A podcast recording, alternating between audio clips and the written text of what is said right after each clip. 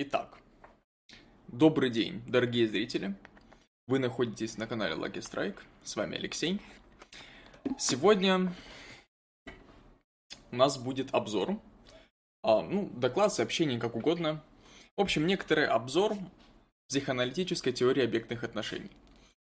То есть есть классический психоанализ, есть различные ответвления от него, есть вот такая область теории, как теория объектных отношений.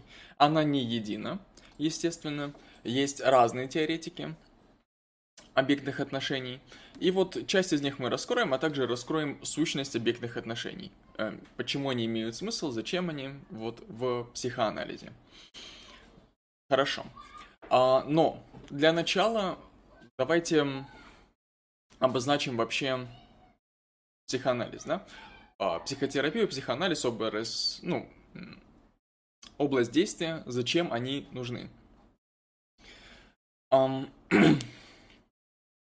Так или иначе, помимо заболеваний вот чисто физического тела, когда там раны какие-то, болячки, не знаю, язвы и прочее, прочее, прочее, есть еще заболевания ментальные. Ну, это всем известно. Есть шизофреники, есть люди попроще, то есть не психотического спектра заболеваний. Есть люди с неврозами истерии, навязчивых состояний, есть пограничники, там, биполярно-эффективное расстройство и прочее, прочее. То есть, есть такая область действия, точнее, область знаний, как вот ментальные заболевания, mental disorders. Вот. Um, но исследование ментальных заболеваний, а особенно не, психоти... не психотического характера, это тема пока что только развивающаяся. Потому что вот с точки зрения науки, да, было бы более правильно, к примеру, попробовать биологически редуцировать да, природу ментальных заболеваний к а, функционированию головного мозга, да, потому что а, с точки зрения науки медицины, вот все, что мы привыкли назвать сознанием, то есть ментальными какими-то, ментальные наши качества, они все являются выражением работы нашего головного мозга. Вот. Но, к сожалению, и наука, и медицина в частности, ныне находится не на таком продвинутом этапе развития, поэтому все ментальные заболевания у нее не получается свести к функционированию головного мозга. Пока нету данных. Есть некоторые наработки в исследовании шизофрении, в исследовании каких-то генетических факторов, да, возникновения ментальных заболеваний, но это пока что так, на уровне шаманизма, на уровне каких-то гипотез. Но есть другой метод исследования психических заболеваний, это метод сообщений, да, то есть через диалог. Иначе говоря, это основной метод эм, психоанализа, психотерапии. Вот. Эм, когда врач, когда психотерапевт, психоаналитик э, на приеме встречает пациента, он для него предстает э, на самом деле похожим образом, как и пациент обычный для обычного врача в поликлинике. Для врача в поликлинике пациент предстает как э, некоторые, некоторая вот телесная оболочка, да, которая имеет свою историю развития, свои какие-то а, историю заболеваний, каких-то ранее в нем встречавшихся, какие-то особенности питания, строения, ну, в общем, конституционные разные особенности тела. И человек, пациент, до того, как стать пациентом, он прошел длительный жизненный путь, где у него формировались болячки, потом они уходили, некоторые оставались, некоторые заживали, но, например, с рубцами или с какими-то другими деформациями и функциональными недостаточностями. То есть, а, грубо говоря, пациент к врачу приходит уже покореженный. Во-первых, во-вторых, с определенным, как бы, с определенной организацией каких-то телесных структур, да, так как они претерпевали изменения эм, по мере взросления, жизни и функционирования и так далее. Эм, помимо этого, врач, когда э, обследует пациента, для него очевидны его некоторые конституционные предрасположенности. Человек может быть, э, к примеру, гиперстеником с широкой грудной клеткой, и он может быть астеником, Или, например, он может иметь какие-то а, нарушения конститу... конституционного развития, например, в детстве у него там был недостаток витамина D, и из-за этого покорежил себе скелет. Вот, и точно так же эм, врач-психотерапевт. Когда к нему на прием приходит человек, врач-психотерапевт, ну, просто будем называть это психотерапевт, да, он обращает внимание не на, о, как бы, организацию физиологических функциональных структур, да, а на организацию психических структур. Для обычного врача выражением телесных структур являются симптомы, жалобы, какие-то визуальные, возможно, визуальная информация, там, какие-то ранки, рубцы, еще что-то такого рода. А для психотерапевта такими же сигнальными системами являются сообщения, жалобы, в общем, диалог. Да. Вот. К сожалению, опыт, передаваемый через сообщение, это субъективный опыт, это сложно привязать к научности, но тем не менее, а, это пока что единственное, что доступно вот в психотерапии при лечении каких-то непсихотических заболеваний, да, то есть при лечении заболеваний, которые а, не сильно угрожают окружающим, а, но мешают как-то жить пациенту таких в основном заболеваний, потому что психотические состояния, они, как правило, глушатся медикаментозно. Вот, просто чтобы человек не был опасен ни для себя и не для окружающих. Некоторые медикаментозные решения помогают, к примеру, вообще избавиться от симптомов заболевания. Не, не просто там успокаивают или эм, вводят в какой-то сон или в какое-то ну, состояние некоторого стазиса, да, а они убирают симптомы. В общем, меди- медикаменты тоже имеют смысл, но они работают по-другому и с другой немножко стороны. Вот. А, поэтому, так как диалог, так как эм, общение с пациентами, страдающими ментальными заболеваниями, и не только ментальными заболеваниями, вот эм, есть же еще группа лиц, которые просто в связи с тем, что у них что-то не получилось по мере взросления развития, какие-то этапы не были пройдены, у них появились некоторые проблемы. Например, проблемы в личной жизни. Там, не могу найти девушку, там, боюсь девушек, боюсь показаться смешным и так далее. Или наоборот, человек переживает, что он мудак, что он не испытывает сочувствия и так далее. А проблемы с устройствами на работу, с прокрастинацией и так далее. В общем, спектр спектр деятельности, область деятельности психотерапевта довольно широкая. Вот, и так как проблемы есть, да, и единственный способ эм, с ними как-то взаимодействовать, ну, напрямую, да, с человеком, это диалог, то, ну, заниматься этим приходится, несмотря на вот всю эту ненаучность, да. Хорошо. Вот это, в принципе, я описал э, смысл, смысл психотерапии и психоанализа. Теперь мы перейдем к основной теме, к объектным отношениям. Вот, как я уже сказал, есть несколько теорий. Я опишу смысл объектных отношений и приведу пару теорий. Вот. Как вообще исследователи подошли к проблеме объектных отношений и как мы с вами вот в этом сообщении подойдем к этому. Согласно, вот на прошлом сообщении я постарался передать психоаналитическую теорию Фрейда. Это так называемый классический психоанализ. Его специфика в том, что вот именно вот в, да, в данном вопросе его специ, специфика в том, что он предлагает влечение как основной мотивирующий импульс, как основную мотивирующую силу. А, лечение, влечение прежде всего сексуальное. Вот. И, в принципе, деятельность человека и во младенчестве, по большей части, у Фрейда ассоциируется с принципом удовольствия. То есть э, человек, ребенок, он склонен, в общем, избегать страданий и как-то увеличивать количество удовлетворения, удовольствия, которое он получает. Вот в, этом, в этой работе его психической задействуется, ну, точнее, эту работу определяют его влечение. Хорошо. Um, то есть мы получили этот подход, да, принцип удовольствия, так называемый, принцип драйвов, принцип влечения.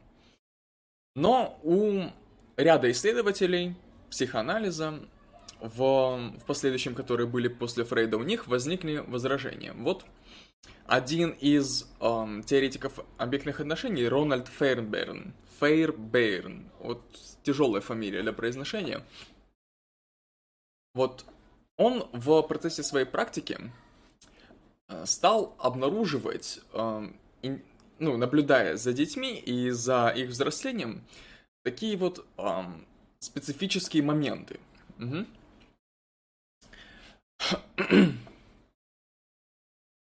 Он обратил внимание, что некоторые люди, некоторые из наблюдаемых им пациентов, да, они склонны к навязчивому повторению поступков, связанных с, непри... с неприятными переживаниями, то есть с эмоциональной болью.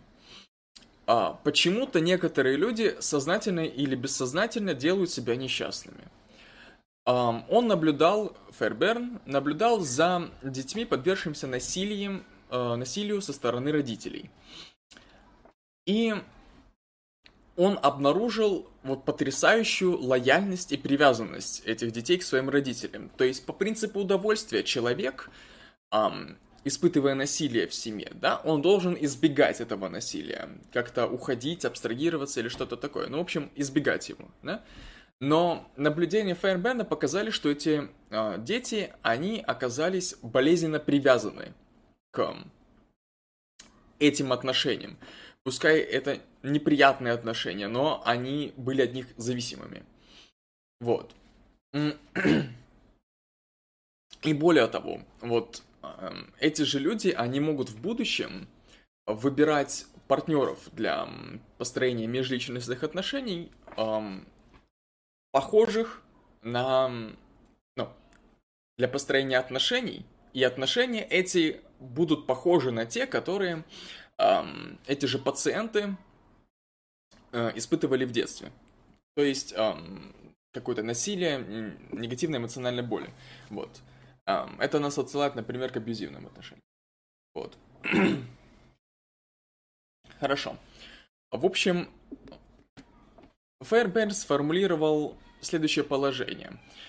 Основными мотивирующими силами по жизни человека является не влечение, ну, сексуальное в основном, если говорить о классическом психоанализе, а эм, построение привязанностей. То есть человек, он, его основная мотивирующая сила – это иметь какие-то привязанности к каким-то людям. Или, если говорить уже нашим языком, каким-то объектом. Хорошо. в связи с этим, что нам вообще может быть интересно, рассматривая отношения, ну, назовем это субъектом, да, какого-то пациента, да, с объектами. Субъекта и объекта, да. нам интересно, как формируются они, да. То есть, э, прям буквально с самого рождения. Как как младенец ориентируется в пространстве, как он воспринимает мать. Она для него является кем-то или она для него является отражением каких-то своих внутренних процессов. То есть он ее воспринимает как что-то отдельное от себя или не воспринимает. Вот. И, в принципе, как, как строятся объектные отношения вот на, ну, по стадиям развития человека, вот, начиная с младенчества и заканчивая вот взрослым, зрелым состоянием. Далее. Um, нам интересно, как, um, во-первых, особенности формирования объектных отношений в детстве влияют на психические структуры. То есть, насколько um, формирование объектных отношений um, переносится в психическую организацию um, ну, человека. Вот. И насколько потом эта психическая организация в будущем, и играя роль такой вот некоторой психической детерминанты, да, то есть некоторые определяющие структуры, да, которая будет влиять на поведение а, человека в, во взрослой жизни. И насколько вот это вот формирование психических структур будет эм, способствовать развитию ментальных заболеваний. Вот. И в конечном счете нам интересны методы терапии, основанные на теории объектных отношений. Вот. Некоторые из этих вопросов я сегодня раскрою, некоторые не раскрою. Некоторые раскроются в будущих сообщениях.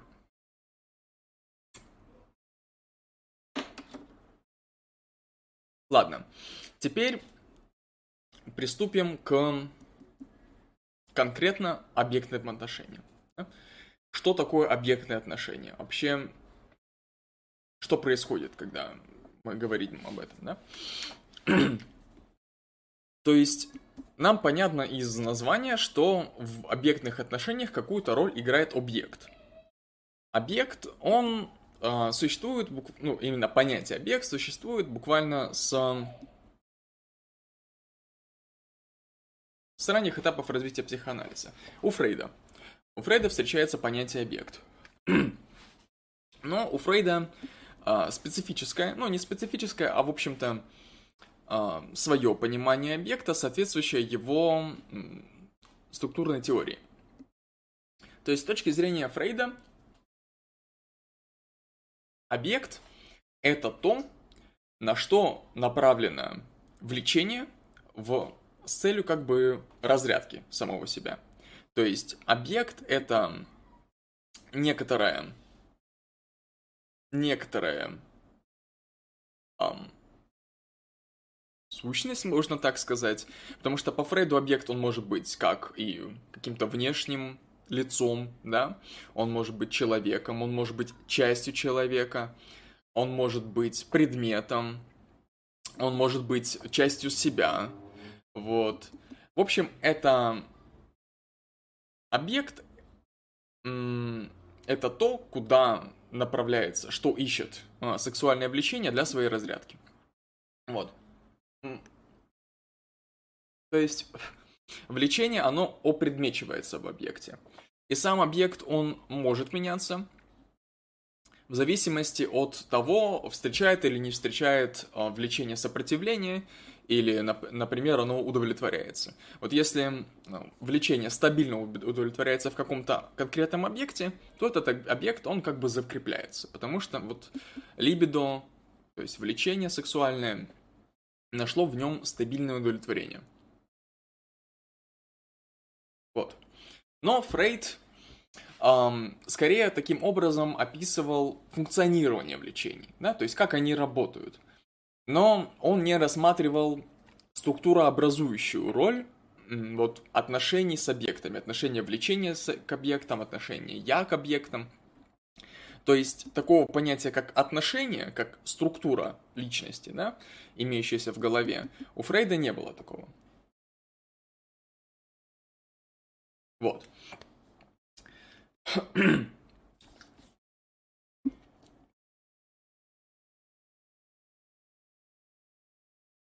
Но... Эм,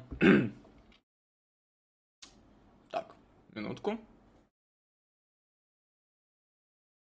В общем, эм, тем не менее, тем не менее, у Фрейда есть объект, есть влечение, есть какое- какое-то отношение, да? Пускай это не структура, но есть отношение. И таким образом если взглянуть на позицию Фрейда и вообще на, на объекты, да, с точки зрения теории объектных отношений, то есть несколько ретроспективно, ну, можно сказать, что теория данная, она изучает а, как опыт межличностных отношений из детства и вообще в, в течение всей жизни, ну, в основном из детства, интернализируется, то есть перенимается – становится как бы привычным, как он влияет на структуры э, головного, ну, не головного мозга, а структуры личности, да, то есть имеет ли он структурообразующую роль и какую структурообразующую роль они имеют.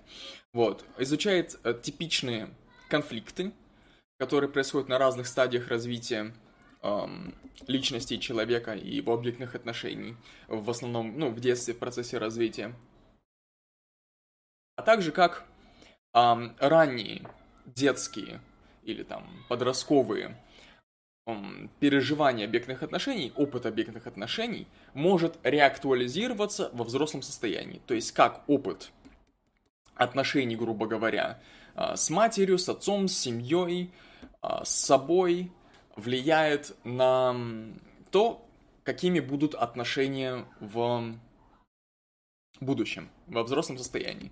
То есть может ли человек построить нормальные отношения, нормальную семью, к примеру, нормальные рабочие отношения и так далее. Вот. Um, клянианцы, вот мы будем рассматривать um, в данном обзоре также uh, теорию объектных отношений Мелани Клейн. Um, у них примерно что-то похожее, то есть они делают акцент на структурообразующем воздействии объектных отношений, но они делают эм, акцент на бессознательных фантазиях. То есть это мы еще рассмотрим. Это вот один, одна из, один из подходов к, объектных, к объектным отношениям. Вот. Тот же Фейербен, он, к примеру, отказывается от бессознательных фантазий. В общем, если в целом говорить, то позиции Мелани Клейн, особенно вот позиции по поводу бессознательных фантазий, они вот в психоаналитическом обществе воспринимаются с некоторым скепсисом. Вот. И есть также эм, третье, ну, есть как бы еще одна группа психоаналитиков, которые стараются интегрировать вот, эм, теорию влечения Фрейда, эм, интегрировать психолог... эго-психологию. Об эго-психологии мы поговорим в других уже обзорах, да. Um, так вот, ин- ин- интеграция... Короче, группа аналитиков, рассматривающая интеграцию um, теории влечений, эго-психологии и теории объектных отношений в какую-то вот единую психоаналитическую систему. Вот. Так называемый вот структурный подход. Один из э, самых известных представителей данной группы психоаналитиков это Отто Кернберг вот, который, ну, достаточно авторитетный э, психоаналитик вообще в, в современной традиции психоанализа, то есть он и президентом психоаналитической ассоциации международной был. В общем, э, крутой мужик и много чего умного написал. С точки зрения Кенберга, к примеру, основными мотивирующими элементами являются не влечения, как, как бы, как таковые, да, а их выражение в виде аффектов. То есть влечение это как бы более глубокая а, мотивирующая сила, более такого вот высокого порядка, определяющего порядка, а, которые мы имеем доступ только через аффекты, то есть через выражение каких-то вот эмоциональных мотивирующих явлений. Вот. И именно аффекты являются организующими компонентами то есть из них строятся какие-то комплексные влечения, и на основе этих комплексных влечений уже возникают какие-то сложные, организованные мотивационные системы. Хорошо. Теперь рассмотрим вообще объект, объектные отношения. Вот я подготовил для этого схему. Вот. Я надеюсь, ее видно. Я, может, думаю, я даже увеличу ее, чтобы было лучше заметно. Вот. Нет, пожалуй, я ее не буду увеличивать, пускай она находится вот здесь. Кому будет интересно, посмотрите. Вот. Она, так сказать, позволит наглядно проиллюстрировать то, что я сейчас буду говорить. Угу. Так. Хорошо. В общем, а мы что наблюдаем на этой схеме? Нам нужно произвести дистинкцию разделения. Вот. Условно мы назовем как бы двух людей. Да? Одного человека, которого мы будем рассматривать, мы назовем его субъектом. То есть вот на схеме он представлен слева. Вот. вот это вот кружок психика. Это, грубо говоря, психика, это вот психи, психи, психика субъекта, блядь. Извините, прошу прощения. Вот. И мы как бы представили субъекта, человека, которого мы будем рассматривать. И с другой стороны мы представим объект, то есть какое-то внешнее лицо по отношению к нему. Два человека, которые могут как-то друг с другом взаимодействовать. Теперь, а, что такое психика? Ну, грубо говоря, это вот, ну, то, что происходит в голове и находит отражение в поведении, в мыслях и так далее человека. То есть это вот все многообразие а, душевных, то есть психических процессов, как сознательных, так и бессознательных. То есть, грубо говоря, психика это вот все, что есть вот в личности, да, в голове. То есть это психические процессы некоторые. Вот. Um, что такое объект? Ну, вот тут написано, да, реальный объект, иначе говоря, внешний объект. Это другое лицо. Вот теория объектных отношений, как правило, рассматривает именно других людей. То есть э, каких-то личностей. Да? Вот. Но а, с точки зрения некоторых психоаналитиков объектом может являться, опять же, часть себя, предмет какой-то, часть объекта и так далее. Вот. в этой схеме вы видите вот внутри психики uh, self, то есть я. Это я, грубо говоря, это комплекс сознательных и бессознательных представлений о себе. Ну, можно сказать, что это опыт от первого лица. Вот, я — это то, что, ну, принято называть я. Когда ты смотришь на мир, говоришь я, ты примерно представляешь, что такое я. То есть это совокупность твоих представлений о себе, сознательных и бессознательных. Вот. Когда человек взаимодействует с внешним объектом, то есть вот э, тут нижняя стрелочка, да, объектная связь, межличностные отношения, да, когда человек общается с другим объектом, у него возникает межличностные отношения. То есть они что-то, ну, как люди как-то друг с другом взаимодействуют. И межличностные отношения, они проявляются, в общем-то, в поведении по отношению к партнеру в этих самых отношениях. То есть о межличностных отношениях можно судить более или менее объективно, потому что они даются в виде поведения. Вот. Um, то есть то, что выражается вовне. Но реальный объект, um, ну, с точки зрения теории, теории объектных отношений, реальный объект, он uh, сам по себе смысла не имеет. То есть другой человек, находящийся, к примеру, рядом. А имеет психическое значение его репрезентация, то есть его представление уже как бы нашим рассматриваемым субъектом. То есть, грубо говоря, когда мы общаемся с людьми, а, наши отношения с ним строятся на основании наших представлений о нем. Именно эти представления, они и насыщаются нашей психической энергией. Они и имеют значение именно на основании их мы как-то строим свои действия по отношению к нему. Это вот репрезентация объекта, представление объекта представляет собой, грубо говоря, слияние всех его свойств и атрибутов. То есть, ваши представления о нем. Представление о его внешности, об его, о его интеллекте, к примеру, каких-то эмоциональных особенностях и так далее. То есть, грубо говоря, это образ другого человека в вашей голове. В теории объектных отношений принято это называть внутренним объектом. Но очень удобно бывает слово репрезентант использовать как, ну, в общем, выражение репрезентации. Так, дальше. И таким образом, таким образом, объектные отношения — это, грубо говоря, отношения между а, как бы я и внутренним объектом. То есть отношения между вами и вашим представлением о каком-то человеке, об объекте. Вот. А, иначе говоря, объекты отношения, они складываются из... Э,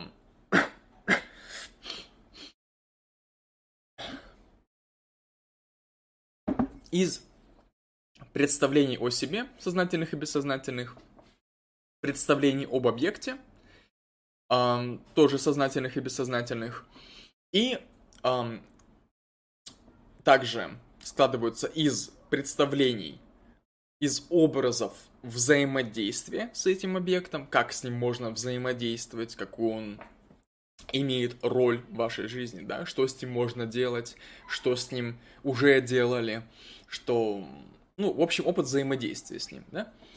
И последний компонент объектных отношений — это эм, эмо эмоции, которые возникают в, ну, в этом представлении о другом объекте. То есть эмоции, которые на него направлены. Эмоции совершенно разного толка. Вот. То есть, иначе говоря, некоторая вот психическая заряженность вот этого объекта. То есть, когда психическая энергия э, разного толка, либидинозная, антилибидинозная, агрессивная или наоборот позитивная, как-то насыщает э, образ этого человека, вы, вы к нему как-то относитесь. Да? У вас есть какие-то с ним отношения. Вот выражающиеся чувственно. Ну, не чувственно в смысле, а эмоционально. Вот. Таким образом, вот я вам представил схему объектных отношений. Еще раз подчеркну, что эм, объектные отношения это отношения между я, между сознательными и бессознательными представлениями о себе и сознательными и бессознательными представлениями, то есть образом какого-то внешнего человека, внешнего объекта. То есть это все происходит интрапсихически. Вот для э, иногда для того, чтобы подчеркнуть именно интрапсихическую природу внутреннего объекта, называют это интернализованным объектным, ну, интернализованным объектом, да. И эти отношения, соответственно, интернализованными объектными отношениями, потому что, то есть они как бы внутренние, они выглядят как, ну, как связь в голове, вот. А внешние объектные отношения, иначе говоря, объектная связь или межличностные отношения, это то, как а, все это выражается в поведении.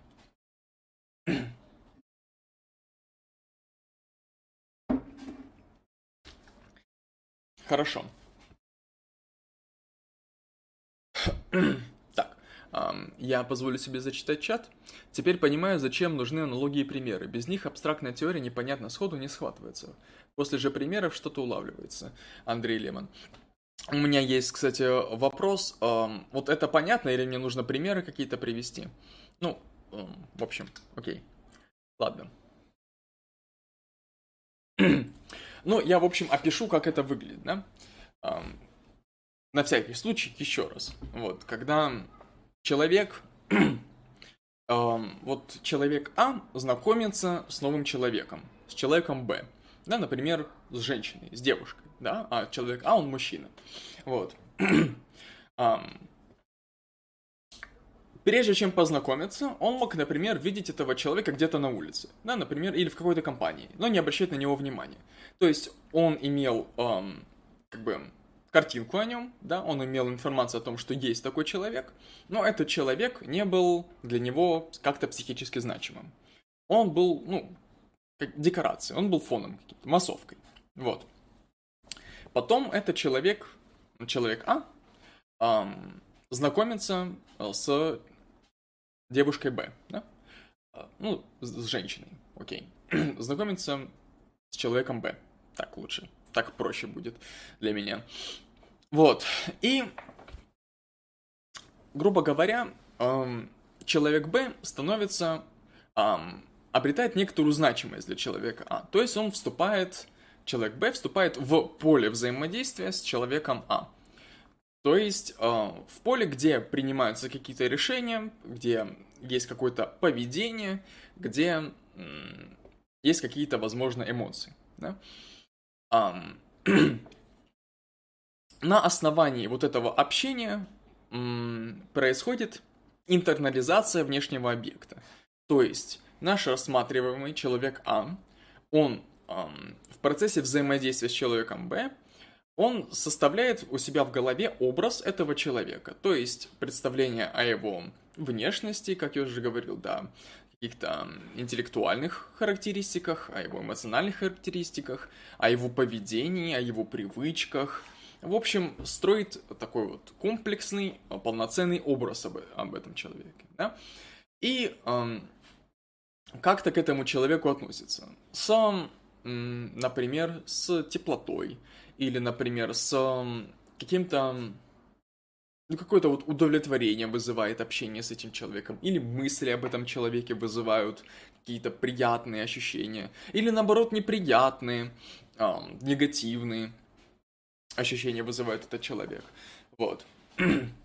И эм, таким образом из как бы опыта взаимодействия, из опыта межличностного общения формируется эм, как бы опыт объектных отношений. То есть опыт эм, уже отношений как бы с этим, с образом этого человека. Как-то так. Ха, хорошо.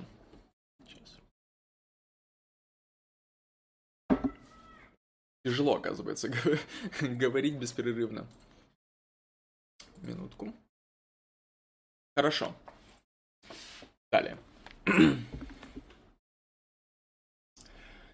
В общем, мы разобрались с тем, что такое объект, что такое внешний объект, как лицо, что такое внутренний объект, как его репрезентация, его представление – мы поняли, что такое объектные отношения, то есть отношения между вами, грубо говоря, и вашим представлением этом, об этом человеке. Вот, то есть отношения между человеком А и человеком Б выражаются, они в его в отношении человека А к представлению человека Б. А то, что происходит в реальности, поведение, это уже то, что можно назвать межличностные отношения. Но все эмоции, мысли, которые а, вращаются у человека А при мысли у человека Б, это уже э, относится к внутренним интернализированным объектным отношениям. Отношениям к образу.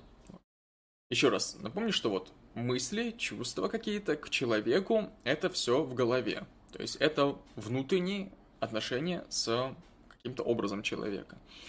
А поведение – это уже то, что можно пронаблюдать извне. То есть ваши поступки – это межличностные отношения. Окей. С этим разобрались. Теперь подойдем несколько исторически. Мы рассмотрим теорию Мелани Клейн сейчас, потом мы рассмотрим теорию Рональда Фейрберна, потом немножко добавления от Винникота. В общем, Мелани Клейн довольно известный персонаж, да, он у людей на слуху. Вот это он там, слева сверху у нас. В чем ее прикол, да? В чем ее особенность? Лично я, когда изучал Мелани Клейн, у меня сложилось ощущение, что ее теория это, мягко говоря, шоу-е. В ней есть шауешные такие немножко безумные моменты. Но в целом, если разобраться, то это выглядит как какая-то более или менее стройная гипотеза. Теория, хорошо. Теория, потому что... Короче, этой гипотезы придерживаются много людей, есть целая кля... кляйнианская школа. Вот. В чем вообще особенность Мелани Клейн? В чем ее различие, к примеру, с эм, психоаналитической теории Фрейда.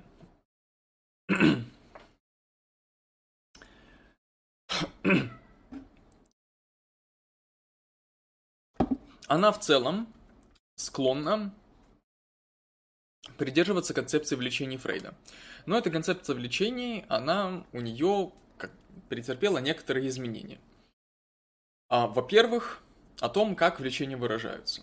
То есть с точки зрения Фрейда, влечение это какой-то вот пер первичный, какой-то актуальный психический процесс, который действует, существует, и, в общем, эм, он основной как бы агент?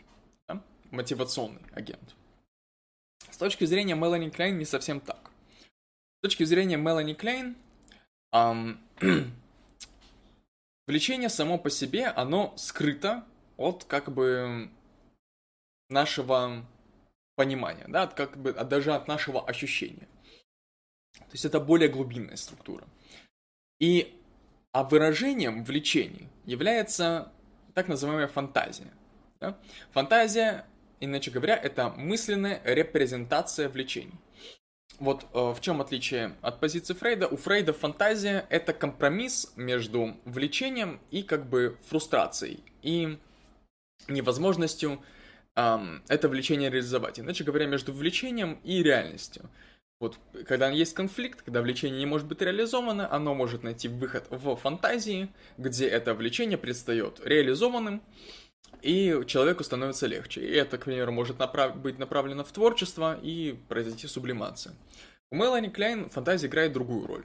Фантазия является именно что репрезентацией влечений, мысленной репрезентацией влечений, то есть мысленным представлением о влечении.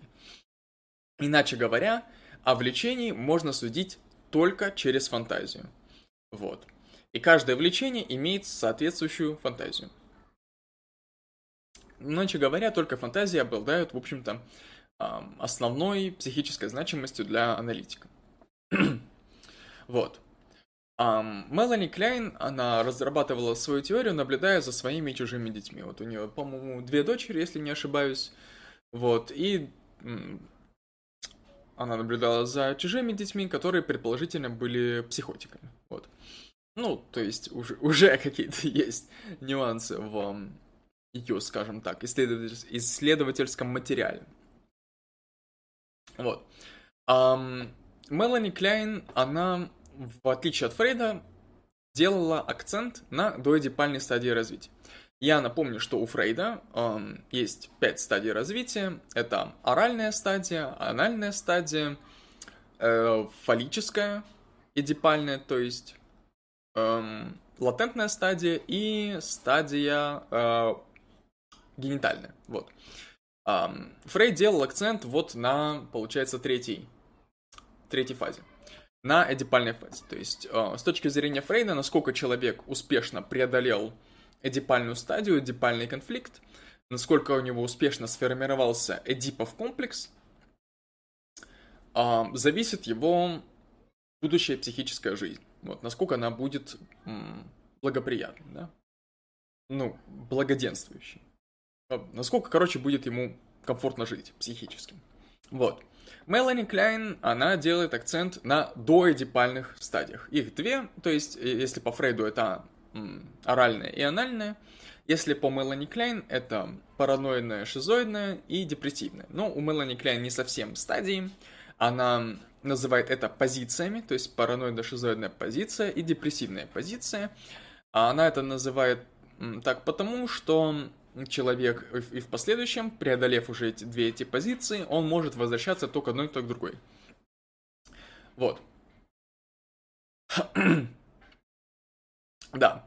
А, также, следующее отличие. Да, акцент но до, на доэдипальной стадии. То есть, э, что такое доэдипальные стадии? Это, получается, параноидно-шизоидная, это от 0 до 3 месяцев, и депрессивная это от 4 месяцев где-то до 8-9 до года. Что это такое? То есть на самых ранних этапах развития. Вот. Вместе с этим она делает акцент на взаимоотношениях мать-дитя. То есть Фрейд рассматривал а, развитие, ну, психосексуальное развитие, ну, на изолированном каком-то объекте. Вот, по крайней мере, в до, на, на доэдипальных стадиях. Вот. Мелани Кляйн um, сделал акцент на взаимоотношениях мать-дитя. И вообще оба этих отличия, это акцент на доэдипальных стадиях и акцент на взаимоотношениях мать-дитя, они, в принципе, uh, свойственны всем теоретикам объектных отношений, потому что, ну, это область интереса. Вот. и еще один момент. С точки зрения Мелани Клейн, инстинкты, то есть основные влечения, движущие силы, они uh, представлены немного по-другому, чем у Фрейда. Они представлены... Ох, вот, вот, вот, вот это вот самая шоуешная часть. Мне, мне сложно было с этим спыкнуться. Инстинкты, то есть влечение, Ладно. У человека есть врожденные инстинкты, инстинкты смерти и жизни. Влечение к смерти и жизни. Откуда это взято? Непонятно. Ну, и как бы есть э, сведения о том, что Мелани Кляйн поражалась агрессивностью детей в э, ранних на ранних стадиях, на доидипальных стадиях, поэтому, возможно, на основании этого она предположила какой-то а, врожденный инстинкт деструктивный, да, инстинкт смерти. Но, в общем, это для меня загадки. Хорошо. То есть мы разобрали, что у Мелани Клейн есть два инстинкта основных, да? эм, инстинкт жизни и смерти. У каждого из этих инстинктов есть соответствующие бессознательные и сознательные фантазии. Хорошо.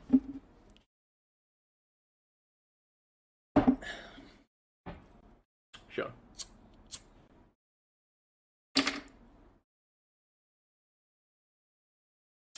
Теперь, теперь рассмотрим стадии развития по Мелани Клейн. Что вообще происходит, как формируются объекты, что вообще такое объекты, и как они влияют на психическое развитие. Да. Рождение, говорит Мелани Клейн, это сокрушающая психическая травма.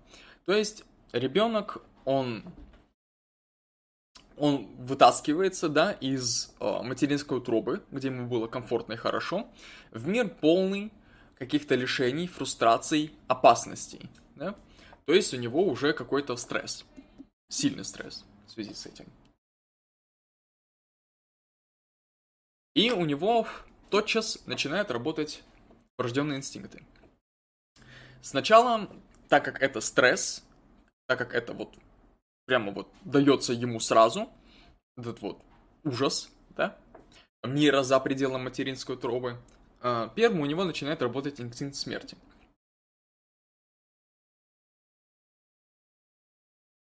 Агрессивный инстинкт, грубо говоря. Вот, выражением инстинкта смерти является фантазия, и вот, кстати, еще один момент. А, бессознательные фантазии, а, они воздействуют, ну, являясь а, ребенку, у которого крайне такое вот не сформированное, дезинтегрированное, не дифференцированное я, эго, то есть, ну, аппарат личности, эм, они ему кажутся реальными, вот, они ему кажутся действительными. Вот. И эм, инстинкт смерти, он выражается в агрессии. То есть ребенок ощущает агрессию. И ощущает эту агрессию как нечто реальное. Нечто реально существующее, представляющее опасность. И у ребенка возникает страх быть разрушенным этой агрессией изнутри. Так называемый страх аннигиляции. У Мелани Клейн. Вот. И вступают в психическую жизнь ребенка, в данном случае, механизмы защиты. И самый первый механизм защиты с точки зрения Мелани Клейн – это проекция. Что такое проекция в общих чертах? Это наделение эм, какими-то своими качествами, ну, э, внешние объекты. То есть, грубо говоря, это перенос э, своих качеств на что-то внешнее.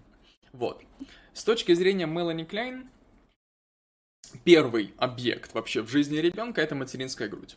Именно грудь. То есть в данном случае рассматривается не как бы объект как целое, то есть ребенок не в состоянии воспринимать мать как целый объект, и он воспринимает только парциальный, частичный объект, а, то есть материнскую грудь. Вот. Ребенок, а, получается, в процессе в проекции он вот проецирует, переносит внутреннюю агрессию, эм, внутреннюю тревогу на эту грудь. Он наделяет ее этими качествами. И так формируется первый объект, первые объектные отношения э, с внешним миром, да, это первый объект, преследующая грудь. Поэтому ну, преследующее, потому что его внутренняя агрессия, направленная на себя, вызывает у него тревогу, да, тревогу, ужас, а, ну, аннигиляции, уничтожения, смерти. Он наделяет этими свойствами грудь, да, и воспринимает уже грудь как что-то его преследующее. Поэтому э, позиция это называется, поэтому есть в названии этой позиции термин параноидный. Вот. То есть эта грудь, она интроицируется, вот, То есть она переходит как бы вот. Ну, нет большого, большой разности. Ладно, короче. Дальше. Дальше. Вот. Но эта грудь, а, ну вообще грудь, да, она ж э, не только просто вот является ему, да, как выражение какого-то ужаса, она еще приносит какое-то удовлетворение от кормления, в процессе кормления. А удовлетворение, удовлет... блядь, удовлетворение это какой-то, ну, позитивный отклик, да, это что-то приятное, да. И это удовлетворение, оно также соотносится с грудью. Но с точки зрения Мелани Клейн, ребенок пока что не в состоянии одновременно как бы воспринимать угрожающую грудь и любимую грудь. То есть он не может а, как бы два этих противоположных чувства совместить в одном объекте. Поэтому а, происходит расщепление объекта, то есть расщепление груди. А, то есть эта грудь, она как бы интернализирована в виде внутреннего объекта, в виде представления о груди, да, какой-то, которая и преследует, и удовлетворяет что-то. Вот это вот внутренний объект, он расщепляется на две отдельных груди. То есть на грудь преследующую и грудь хорошую, удовлетворяющую грудь. Два разных представления о, об одном и том же объекте реальности. Вот. И э, вместе с самим объектом расщепляется еще э, отношение, да? То есть части эго. Части эго ответственны за как бы отношения любви и отношения злобы, да? Агрессии, тревоги, страха. Эго тоже расщепляется. Вот.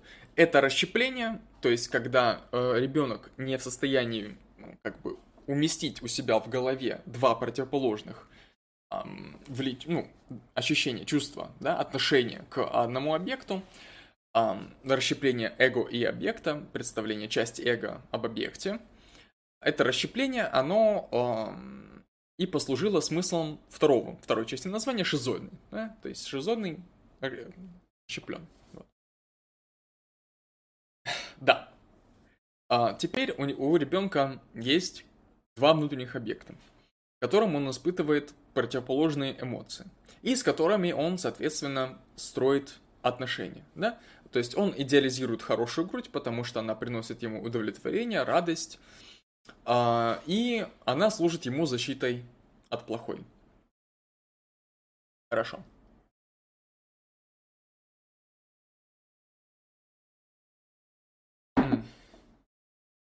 Несколько утомительно. Ладно, разберемся сейчас. Так. А на этой стадии... О. На этой стадии встречается еще один защитный механизм а, под названием проактивная идентификация. Этот защитный механизм представляет большой интерес а, вообще не только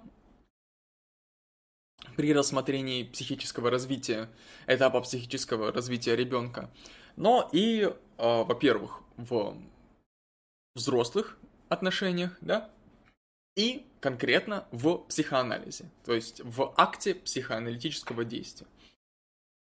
То есть как проективная идентификация, как вообще механизмы эти защиты, проекции, интроекции, проективной идентификации, они а, влияют на взаимоотношения психоаналитика и анализуемого, анализируемого. Что такое проектная идентификация? Проектная идентификация – это, грубо говоря, слияние механизмов проекции и интеракции. А, кстати, еще вот нужно дать определение, что такое интеракция. Интеракция, грубо говоря, это инкорпорация, да? Это встраивание свойств внешнего объекта в свою психику с формированием внутреннего объекта. Это интроекция. Вот. Um, интеракция, uh, интеракция так, также может влечь за собой как бы перенимание некоторых свойств этого объекта вот на себя в свои объектные отношения. Вот, и проективная идентификация — это э, более сложный, получается, механизм защиты, в котором, грубо говоря, ну, в самом примитивном выражении, слиты воедино проекция и интроекция. А, что вообще происходит? В э, проекти... ну, вообще в проекции э, нет нужды в участии партнера, да? нет нужды в его реакции. То есть просто проецируется часть своих свойств на какой-то внешний объект. И уже как бы с этим человек работает. При интеракции, наоборот, часть свойств объекта перенимается. Свои собственные свойства. Вот. А проективная идентификация, она требует уже какой-то реакции, какого-то взаимодействия со стороны партнера. Да?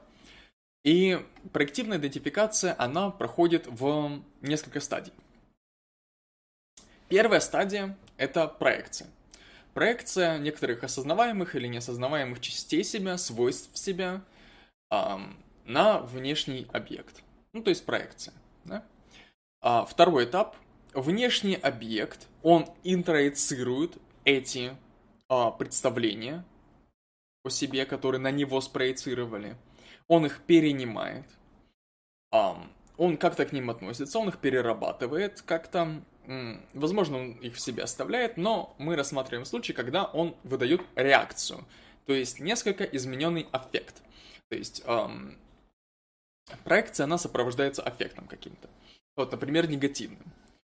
Вот. А, партнер перенимает, выдает, выдает в ответ э, аффект, и уже третий этап – это как бы обратная интроекция этого вот ответа человеком, а, то есть рассматриваемого нами человека. То есть он, грубо говоря, уверяется вот в своих чувствах, в, про в проекции. Почему это называется идентификация? Потому что так как э, работает замкнутый круг из проекции и интроекции, немножко стирается граница между собой и внешним объектом. Ха, теперь на примере. Что, ну, потому что я сейчас объяснил, э, ну, теоретически, абстрактно, а вот теперь на примере. Пример и из памяти, постараюсь его нормально преподнести.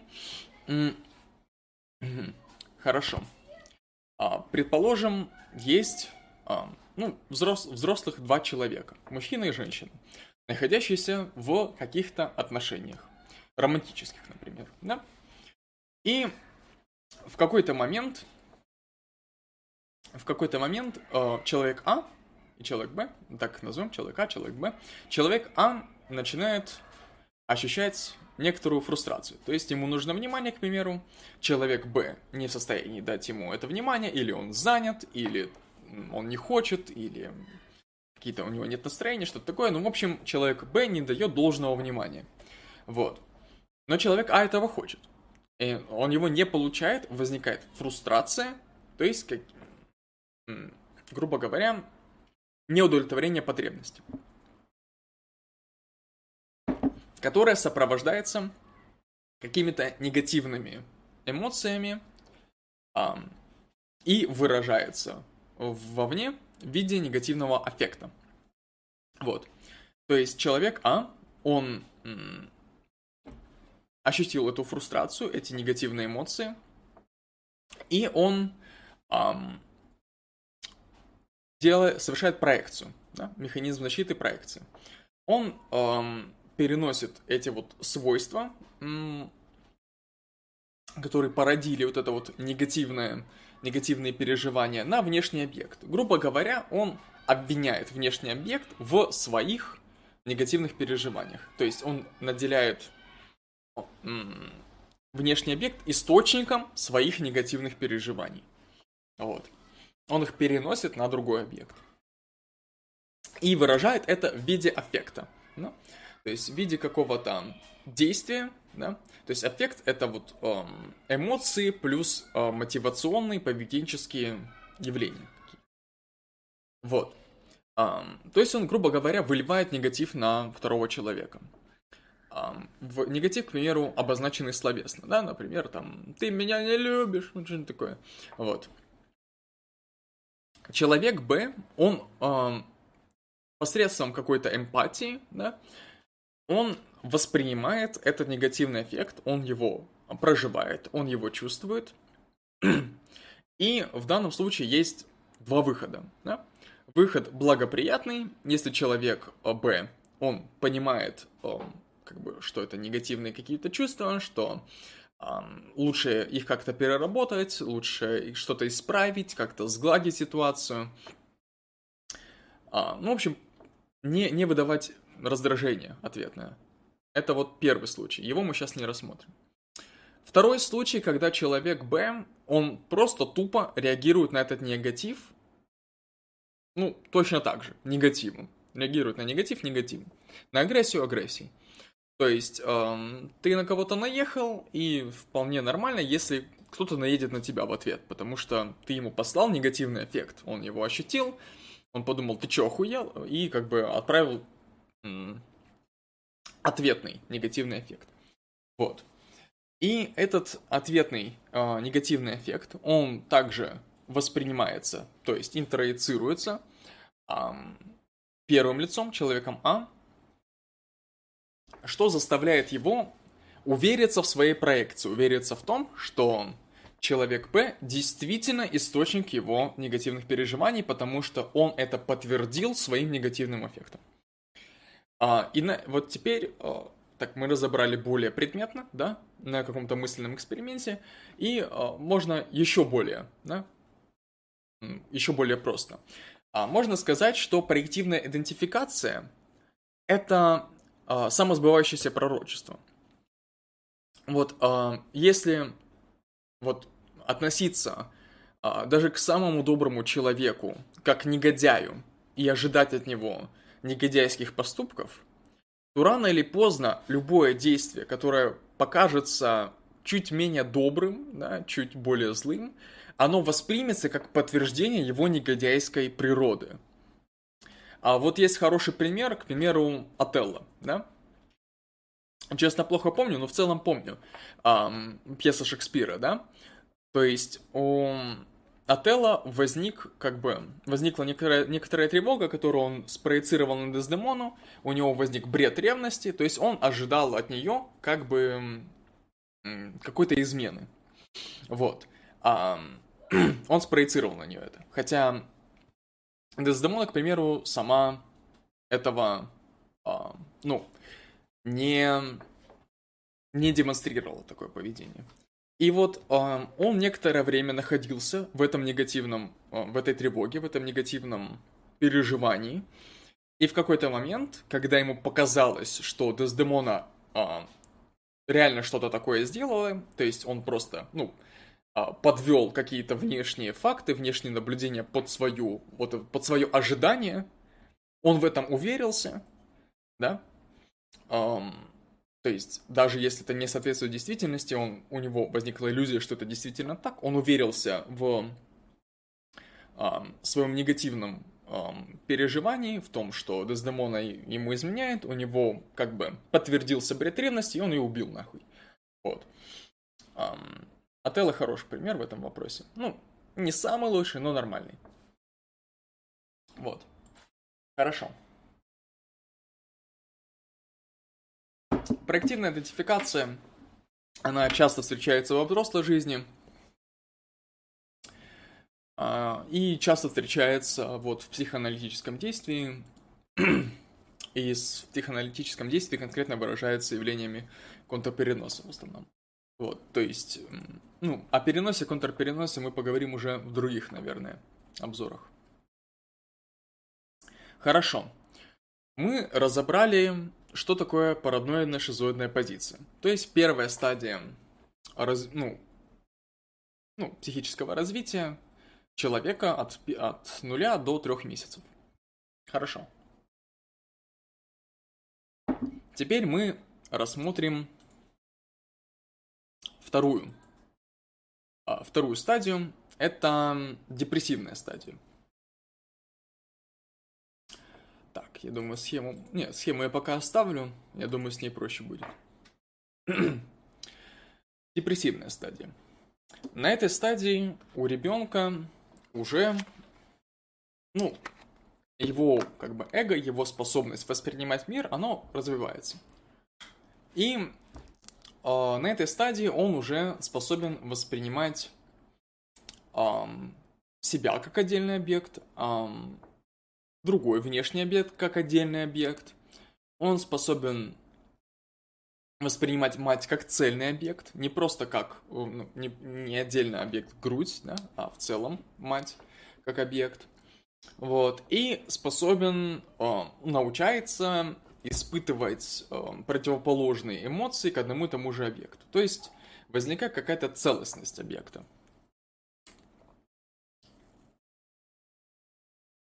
То есть вот это примитивный механизм защиты под названием расщепление, он утрачивает свою актуальность. Потому что ребенок научается испытывать, терпеть амбивалентные чувства к одному и тому же объекту. То есть его негативные эмоции э, не, не разрушают хороший объект. Вот. Но вместе с этим, вместе с восприятием матери как цельного объекта и как бы принятием своих амбивалентных них чувств, возникают и другие опасности.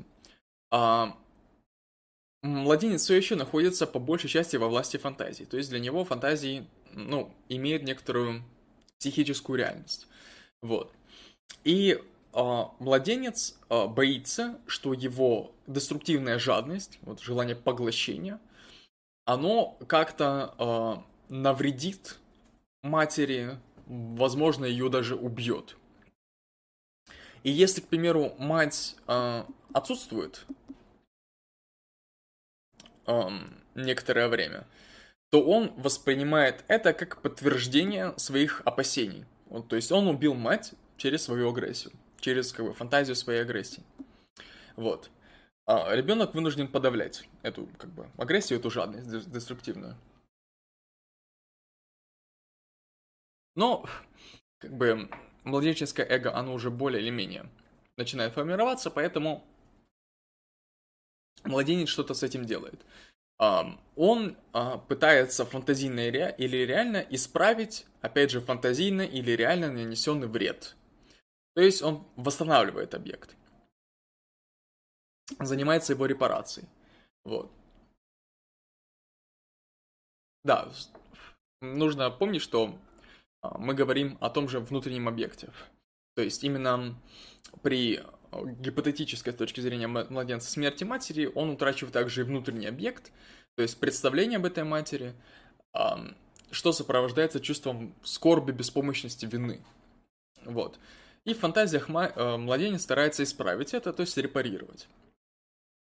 Вот. Со временем младенец начинает понимать, что а, его фантазии не всесильны. Его разрушительность имеет границы она не убивает любимый объект. То есть потихонечку проходит процесс интеграции в психических структур человека.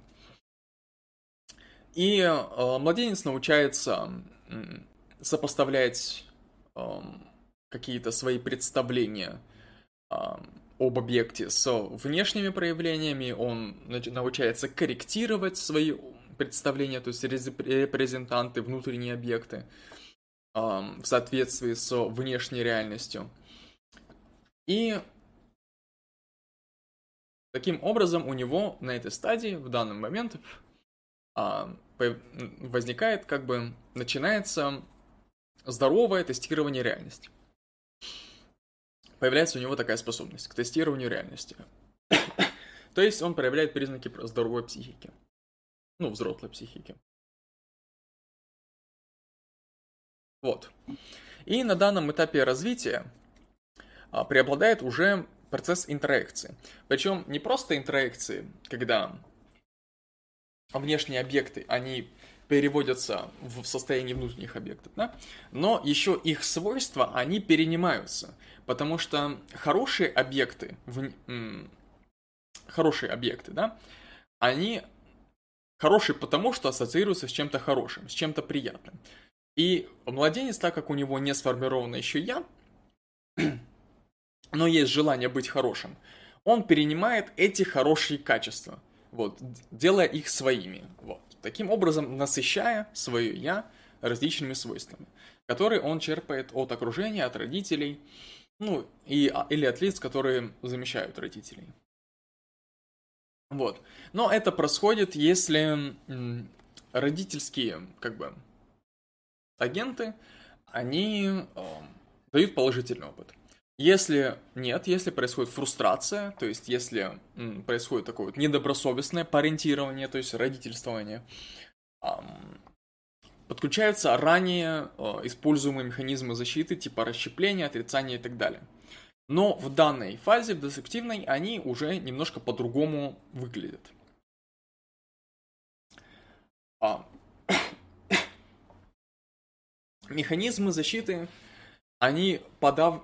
они уже направлены вот не на расщепление как бы объекта на две части, потому что младенец уже привык воспринимать эм, людей как целостные объекты.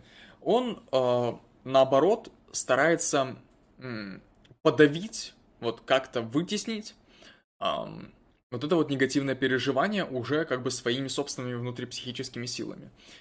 И одним из способов э, он, одним из способов, одним из механизмов защиты а, является отрицание значимости объекта. То есть а, ребенок отрицает, ну, эго ребенка отрицает, что испытывает любовь к объекту. То есть, если ребенок уверяет себя, что ничего не испытывает к объекту, то его фрустрация и негатив к этому объекту, они тоже вытесняются, отходят на второй план. И это тоже, а, на самом деле, значимый механизм защиты, который присутствует у людей а, и во взрослой жизни тоже. То есть, если какой-то человек, да, испытал некоторое предательство, например, например, да, по отношению к себе другого человека, которого, к примеру, считал любимым и добросовестным, хорошим, а, то, чтобы избавиться от этой тревоги, от этой печали, он старается уверить себя, что никогда и, ну, что, по крайней мере сейчас, он не любит этот объект. Этот объект для него не имеет никакого значения, и он старается о нем забыть. Вот, то есть он эм, избегает депрессивных чувств, он их подавляет, он их не переживает, он, эм, вот, отворачиваясь от объекта, старается проконтролировать свои вот эти вот либидинозные агрессивные импульсы, потому что они в нем бурлят. Вот. И э, насколько от того, насколько успешно была пройдена данная стадия, зависит то, насколько человек способен здраво, спокойно, целостно, да, адекватно переживать чувство вины и депрессивные чувства. То есть переживать их, а не избегать их. Вот. Хорошо. Um, в целом, мы раскрыли, получается, две первые стадии развития um, человека с точки зрения Мелани Клейн. Um, дальнейшие стадии развития, конкретно эдипальной и следующие, ну, их уже нет смысла особо раскрывать, потому что у Мелани Клейн делается акцент именно на первых двух стадиях.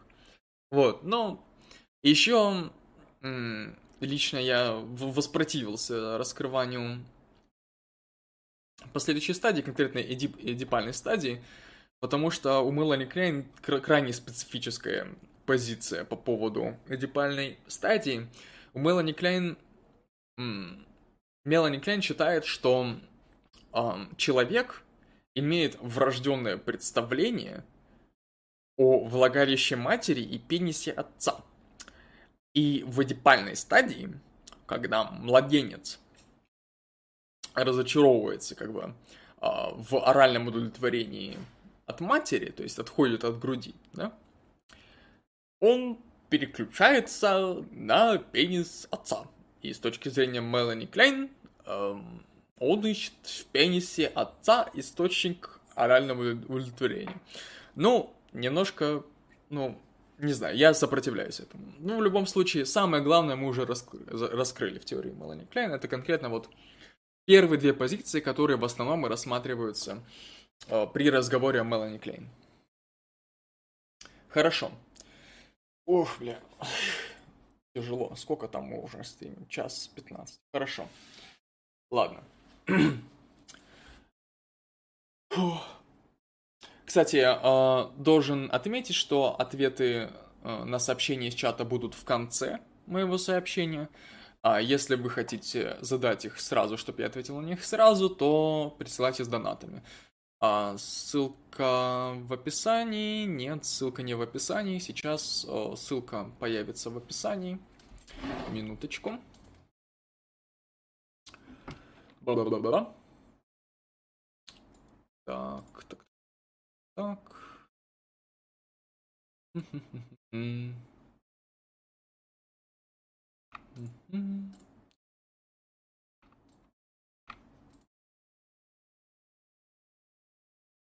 Сейчас, сейчас, сейчас.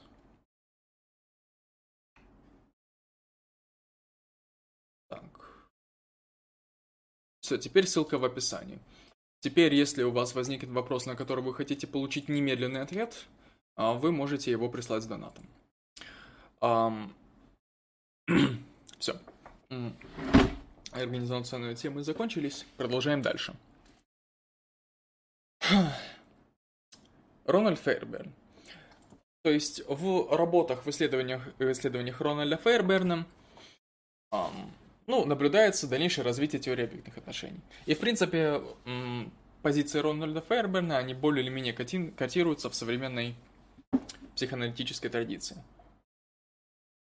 В отличие от Мелани Клайн. Потому что Мелани Клайн, ну, не так много клейнианцев вот, в современном, современной психоаналитической традиции. Хорошо. Рональд Фейерберн. Для, э, ну, у него есть свое представление об интрапсихических структурах, и для этого мне потребуется другая схемка. Сейчас я ее найду. Вот. Хорошая схемка. Я ее поставлю сюда, куда-нибудь. Ой, кстати, вот Рональд Фейерберн тут справа. На... В изображении справа, в общем этот вот, эм, вот представительный мужчина в военной форме. Вот он, да, он воевал. Деды воевали, да. Ладно, хорошо. Рональд Фейерберн. Ну, о том, чем занимался Фейерберн, как бы я рассказывал выше, он наблюдал за детьми, которые подвергались насилию, он наблюдал, в принципе, за детьми, за их развитием, за их психическим развитием и так далее. Вот. Um, в чем его, опять же, отличие от Фрейда? Ну, мы будем всех сравнивать с Фрейдом, потому что, ну, Фрейд — это основоположник психоанализа. Вот. Ну, на самом деле, хидной картошечкой я могу даже сейчас дать ответ. В принципе, э, начинать изучение психоанализа стоит с... Вот у, у Фрейда есть Сборник работ называется «Введение в психоанализ». И в этом введении в психоанализ есть глава, называется «Общая теория неврозов», где Фрейд достаточно последовательно, э, в некотором месте аргументированно, но в целом у него хороший риторический подход, более или менее понятный, с аналогиями, э, с примерами, с объяснениями. он раскрывает свою структурную теорию. Вот, он к этому подводит из опыта реальной жизни, из психиатрического опыта, он приводит э, психоаналитические примеры. То есть, э, прочитав общую теорию неврозов, в принципе, можно въехать в то, что такое психоанализ в целом. Вот. Но Фрейд это только вершина айсберга, тем более э, введение психоанализа общей теории неврозов это вот самый пик айсберга, самый незначительный. Да? Но э, эта работа, она позволит по крайней мере, войти в какой-то дискурс, то есть понять, о чем вообще психоанализ и нахуя он нужен. Хорошо. А, Рональд Ферберн. Его различие позиции, ну, различие его позиции по отношению к Фрейду. Um, Рональд Ферберн, он в целом uh, тоже склонен разделять структурную теорию Фрейда, то есть представление об эго, суперэго, ид, ну, то есть оно, я, сверхя, оно, да. и о теории влечений, но вот с теорией влечений как раз таки и начинается различие. Вот э, Ферман критикует Фрейда из-за того, что у Фрейда э, либидо не имеет направленности. С точки зрения Рональда Фрей, э, либидо направлено на построение объектных отношений, на построение связи с другими людьми. То есть, если говорить просто, либидо ищет привязанности. Либидо — это, ну, сексуальная, душевная, психическая энергия. Мотивирующая, да, энергия. То есть, что-то, что как бы толкает на действие. Вот. um, с точки зрения Фрейда, um, у, как бы, прям крохотного ребенка, у новорожденного нету эго, и эго формируется, um, как бы, динамически в процессе взаимодействия его бессознательных влечений с реальностью, то есть какие-то ответы, положительные, отрицательные, фрустрации, удовлетворения и так далее. И вот на основании этих динамических взаимодействий формируется как бы я, да, представление о, об окружающем мире. С точки зрения Рональда Фейерберна, э, у ребенка, у врожденного, есть э, как бы врожденное какое-то я пускай примитивные и недифференцированные. То есть у него есть какая-то какая-то болванка для личности. Вот. То есть это отдельная структура от о, бессознательного. Um, также um, пересмотрена концепция эрогенных зон. То есть, um, с точки зрения Фрейда, эрогенные зоны — это как бы отдельные объекты, да, на которые направлено влечение. Но эм, с точки зрения Рональда Фейерберда, эрогенные зоны это не как бы сама цель э, влечений, да, это не отдельные объекты, к которым все это стремится, а это просто средство поиска объектных отношений. Вот. Э, с помощью эрогенных зон, как бы, ребенок ищет объект. Вот. Да. С точки зрения Рональда Фейерберна, ну, также, как и с точки зрения других психоаналитиков, в общем-то, а, человек, ребенок, он развивается согласно как бы определенным стадиям. Вот. Рональд Фейербен выделяет три стадии. Первая стадия – это стадия инфантильной зависимости. Стадия, которая характеризуется как бы установкой на то, чтобы брать, на то, чтобы поглощать, на то, чтобы ну, удовлетворять свои потребности. Вот. Это как бы стадия с самого начала формирования объектных отношений. Вот. Грубо говоря, когда ребенок начинает, ну, как бы ворвался в реальность и как бы начинает ее как-то пытаться через себя проносить. То есть как-то какая-то перцепция у него происходит. Вот. А, и она делится на две стадии, да, подстадии, можно сказать, да. Это ранняя оральная стадия, Um, то есть um, какой-то вот инкорпорации, да, стадия удовлетворения влечения, сосания, кусания. Um, причем у нее есть две особенности. Во-первых, на это как бы ранней оральной стадии uh, мать не воспринимается как целый объект, то есть так же, как у Мелани Клейн, ребенок воспринимает только парциальный объект, только грудь, только грудь для него является объектом, а мать не является объектом. То есть часть матери является для него объектом. Вот. И также, как у Мелани Клейн, эта фаза, она является доамбивалентной, то есть ребенок в этой фазе не способен одновременно переживать противоположные эмоции по отношению к одному и тому же объекту. И поздняя оральная стадия, в общем-то, уже с развитием амбиваленции. Во второй стадии Стадия – это переходная стадия, стадия между инфантильной зависимостью и зрелой зависимостью. То есть это как бы квазизависимость, где происходит э, расщепление и, и проекция. То есть э, разные механизмы защиты, э, проявляющиеся по отношению к объекту. То есть это вот переход от э, парциального объекта к целому объекту, переход от доамбивалентных чувств к амбивалентным. В общем, то есть стадия, в которой у ребенка происходит а, закладываются, происходит как бы формирование основных базовых а, объектов. Вот. И да, и этой стадии характерно объекты уже более цельные. Да? То есть мать может восприниматься как цельный объект. В отличие от Мелани Крейн, которая рассматривает даже вот на этом этапе только как бы грудь. Вот. То есть ребенок с точки зрения Фейерберна, он расщепляется, его эго расщепляется по отношению к матери, с точки зрения Мелани Клейн, эго ребенка расщепляется по отношению к груди. И третья стадия, стадия зрелой зависимости, это уже как бы диадные отношения, да, это отношения не только брать, но и отдавать. В общем, а, на этой стадии формируется способность к взаимодействию, к сотрудничеству.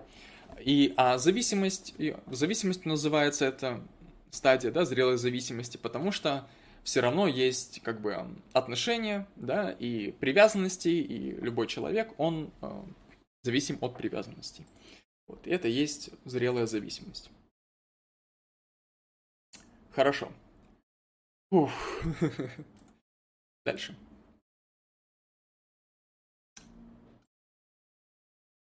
Теперь поговорим об э, интрапсихических структурах. А, ну вот тут на схеме оно тоже представлено, эндопсихические структуры. В общем, о них, о них мы поговорим. Сейчас, минутку. Так, хорошо.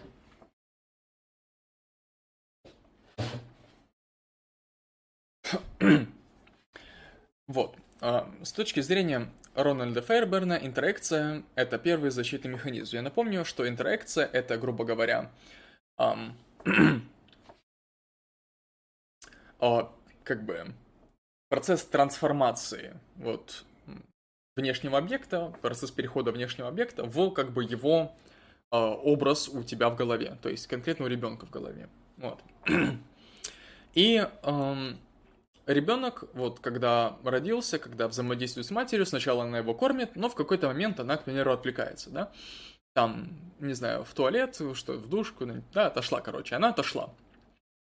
То есть ребенок наблюдает ее отсутствие, и это отсутствие у него порождает тревогу.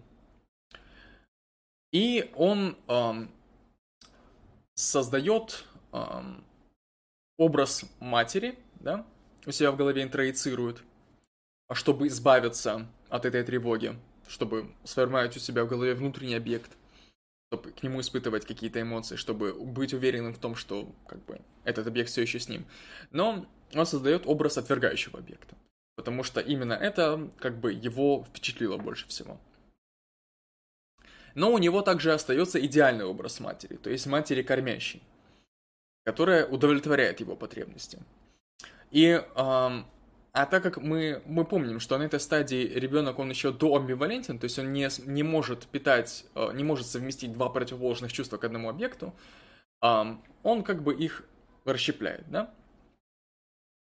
Поэтому у него есть отвергающая мать и как бы хорошая, идеальная мать. И вот чтобы сохранить образ идеальной матери, чтобы в процессе как бы слияния образ хорошей матери, образ идеальной матери удовлетворяющей матери, он не уничтожился, чтобы он а, не, не перестал чувствовать к матери позитивные эмоции какие-то, да, он вытесняет отвергающую мать в бессознательное. То есть, вот на этой схеме можно наблюдать, что... Эм, ну, нет, э, это еще, это, это чуть позже будет. Короче, эм, из центрального эго, из области, как бы, своего опыта от первого лица, он вытесняет эм, отвергающую мать в область бессознательную, чтобы думать только о хорошей матери. Вот, на этой схеме хорошая мать – это идеальный объект. Ну и мы его еще раскроем, что такое идеальный объект. Вот.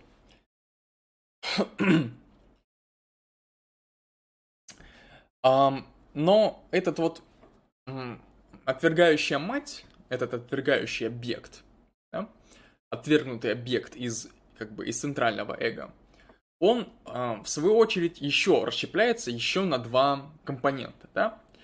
Э, на отвергающий, фрустрирующий объект и на возбуждающий объект.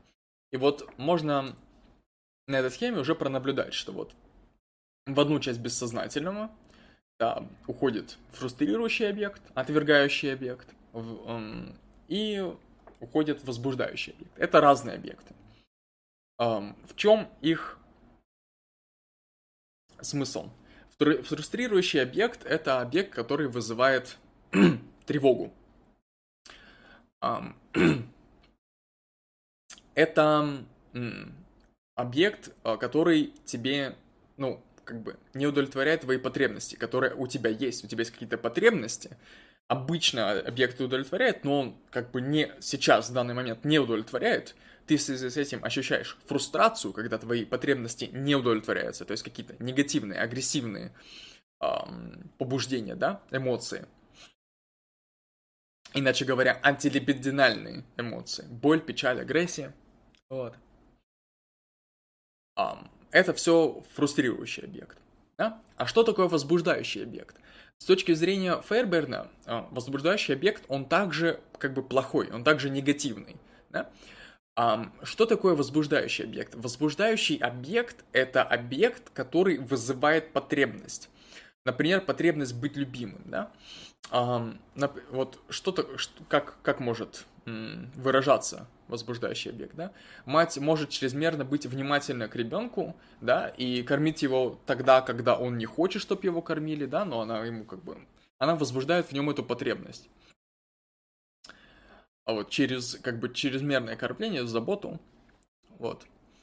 Э, и, ну, чтобы прояснить, а, что такое вот возбуждающий объект, мы еще приведем пример, чтобы было понятнее. Ну, в общем, это объект, который вызывает потребность пробуждает потребность. Вот. Если в случае с фрустрирующим объектом уже был, была какая-то потребность, но она просто не реализовалась вследствие внешних каких-то обстоятельств, да?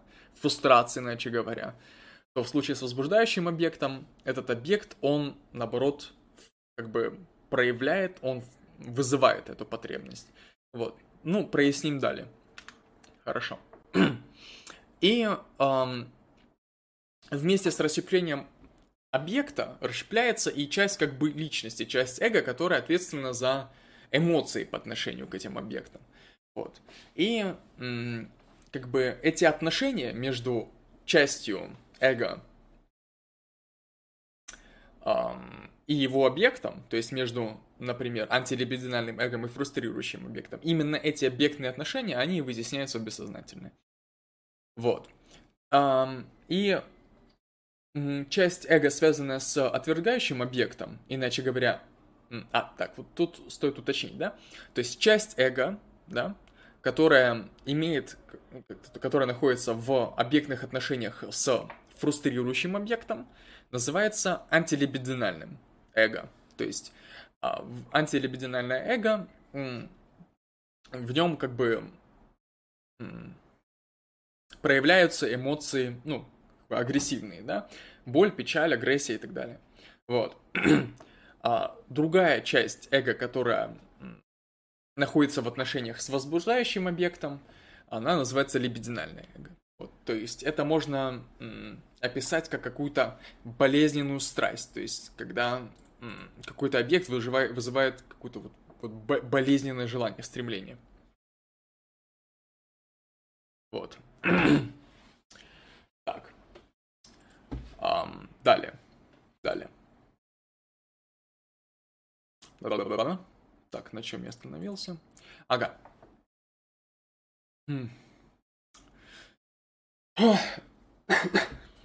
Для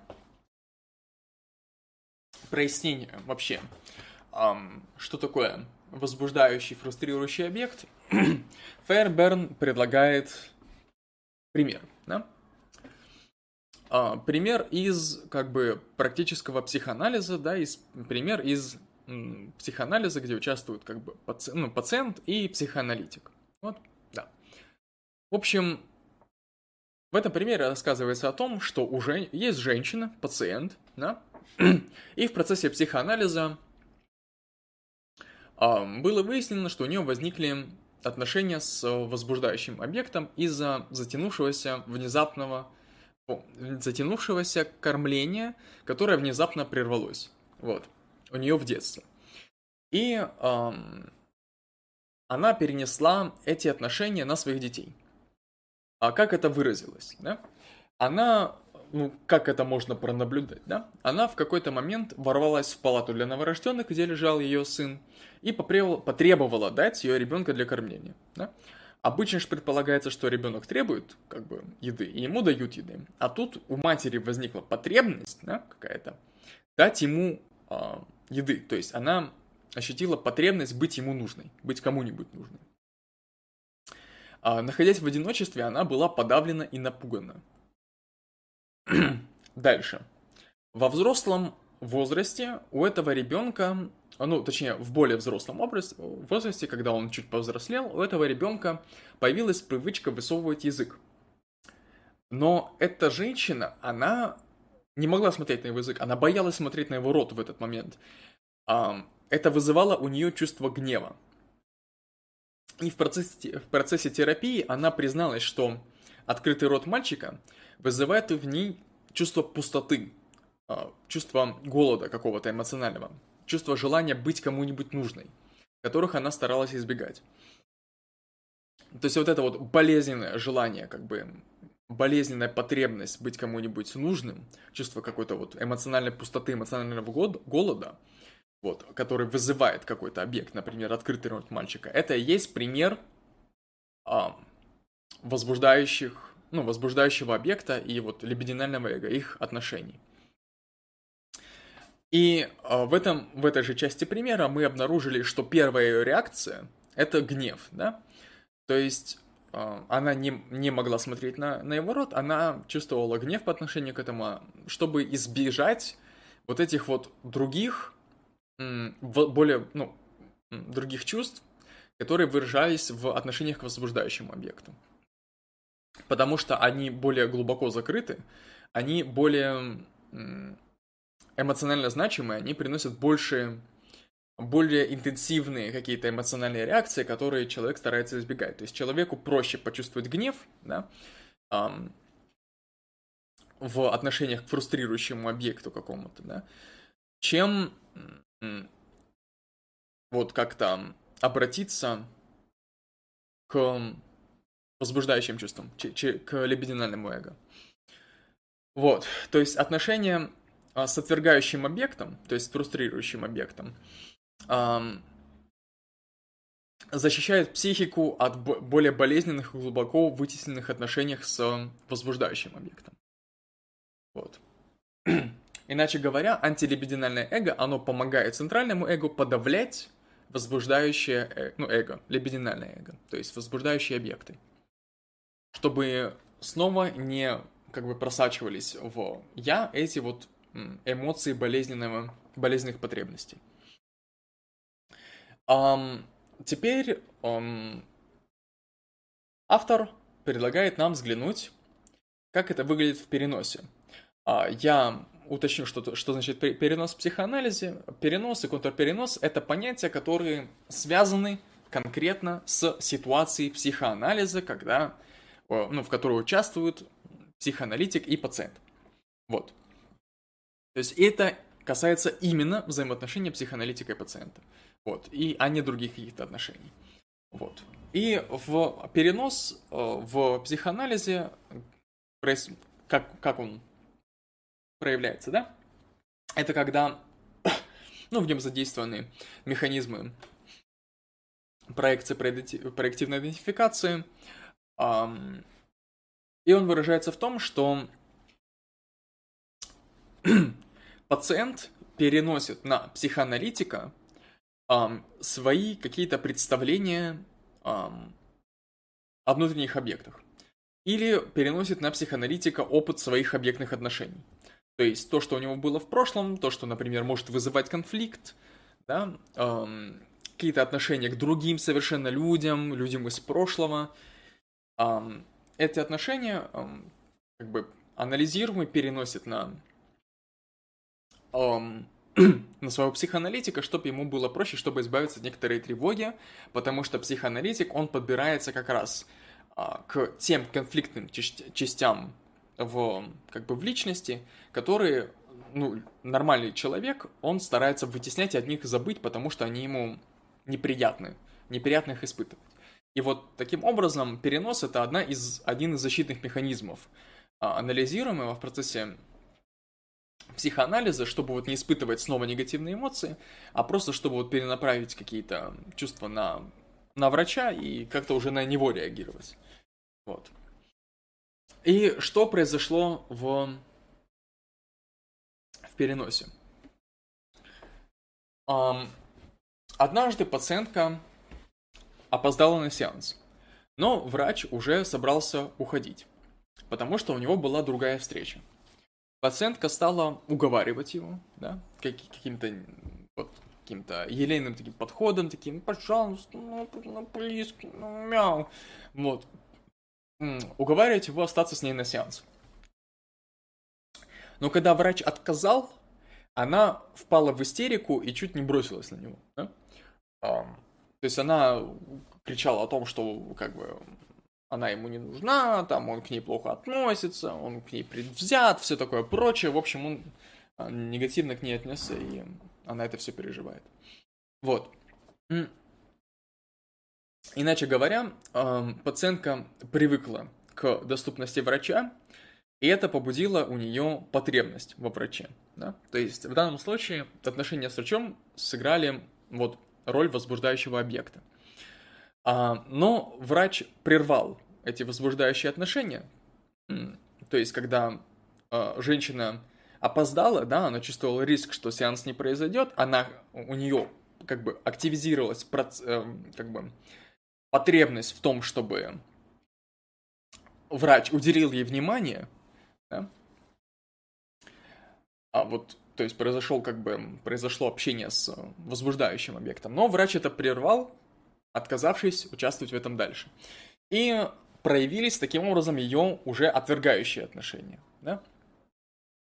Она э, хотела бы думать, что врач, э, как бы, хотела быть врачой нуж, нужной так же, как и он ей.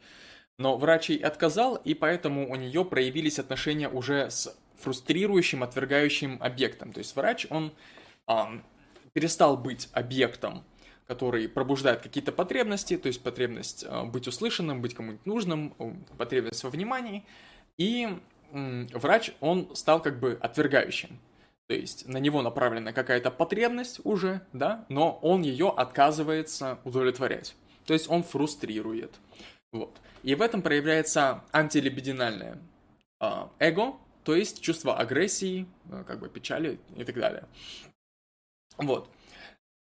Эту пациентку вывели санитары, да, потому что она вела себя, ну, плохо, да, угрожающе. Вот, и в последующем в анализе а, как бы выяснили, что этих санитарах она впоследствии идеализировала как сильных мужчин, знающих, что ей нужно. Потому что у нее была потребность как бы во внимании, у нее, у нее была потребность в как бы в том, чтобы с ней что-то сделали, у него была потребность быть нужной, вот, и санитары эту потребность удовлетворили тем, что как бы, ну, обратили на нее свое внимание, взяли ее вот в... что-то с ней сделали, ее вывели из отделения, например. Вот, а врача она потом впоследствии называла как бы слабым, бесхарактерным, в общем. Ну, в общем, она как-то ему стало относиться негативно. И прошло много времени, прежде чего они в процессе, ну, прежде чем в процессе психоанализа они смогли как-то это все переработать, преодолеть. Вот.